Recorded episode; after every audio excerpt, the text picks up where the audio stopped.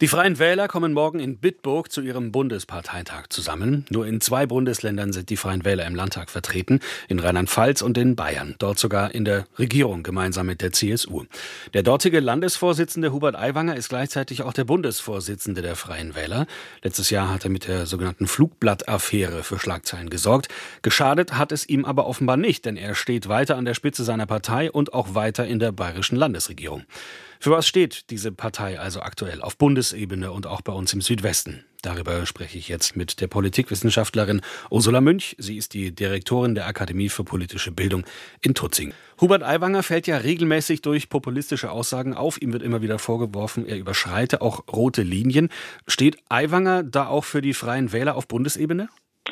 Also im Grundsätzlich steht er schon auch vor allem für die Partei auf Bundesebene. Er ist das Gesicht nicht nur des Bayerischen Landesverbands, sondern auch der Bundespartei. Und dass die Freien Wähler überhaupt auch bundesweit ja eine gewisse Aufmerksamkeit erfahren, verdanken sie dann insgesamt doch Herrn Aiwanger. Ansonsten spielen sie ja vornehmlich auf lokaler Ebene eine Rolle. Aiwanger fischt ja bekanntermaßen am rechten Rand, greift da auch Stimmen von AfD-Wählern ab. Die Freien Wähler in Rheinland-Pfalz wiederum scheinen da eine doch etwas andere Ausrichtung zu haben. Die wollen beim Parteitag jetzt am Wochenende ein Kooperationsverbot mit der AfD durchsetzen. Wie passt es zusammen, dass es da zwei so unterschiedliche Strömungen gibt? Das ist insgesamt das Auffallende bei den Freien Wählern, dass es in den verschiedenen Teilen der Republik ganz unterschiedliche Ausprägungen gibt. Manche benennen sich selbst auch als Partei.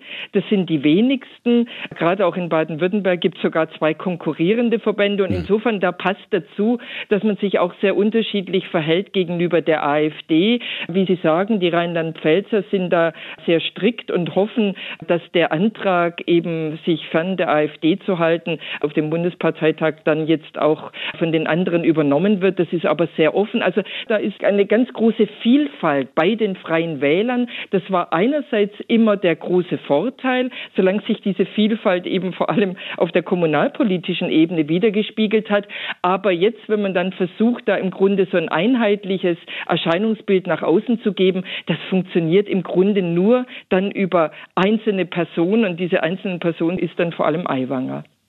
In Baden-Württemberg, das haben Sie auch gerade schon erwähnt, da ist es tatsächlich noch komplizierter als in anderen Bundesländern. Da gibt es den Landesverband Freie Wähler, das ist ein Verein, der grenzt sich aber von der Partei ab, die wiederum auch im Ländle aktiv ist. Können Sie das erklären, wie das zustande gekommen ist?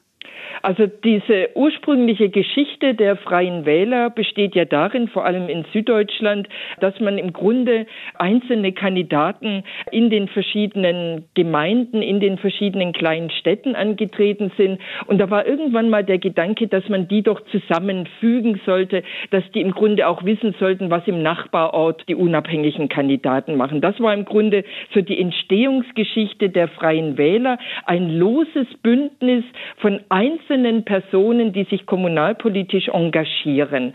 Und dann kam eben irgendwann mal, vor allem durch Hubert Aiwanger in Bayern, diese Idee auf, dass man auch landespolitisch aktiv sein sollte, dass man versuchen sollte, in den Landtagen präsent zu sein. Und seit dieser Idee geht im Grunde diese Spaltung durch die freien Wähler. Die einen, die sagen, nein, wir sind keine Partei, wir müssen schon gar nicht für Landtags- und Bundestagswahlen antreten. Und dann gibt es eben den anderen, Teil, und das ist in Baden-Württemberg dann eben diese sogenannte Landesvereinigung, die sagen, nein, warum nicht auch in Landtagen aktiv sein und womöglich sogar in den Bundestag einziehen? Die Protestkultur möchte ich noch kurz ansprechen. Die ist im Moment relativ aggressiv. Das haben wir alle am Mittwoch in Biberach gesehen. Könnten die Freien Wähler als Partei rechts der Mitte zwischen CDU und AfD davon profitieren und auch an Zulauf gewinnen?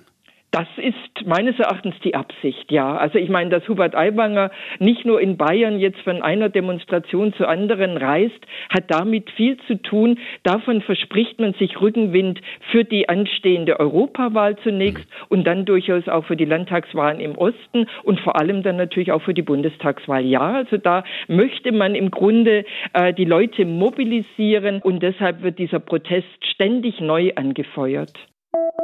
Die interessantesten Interviews zu den spannendsten Themen des Tages. Das ist SWR aktuell im Gespräch.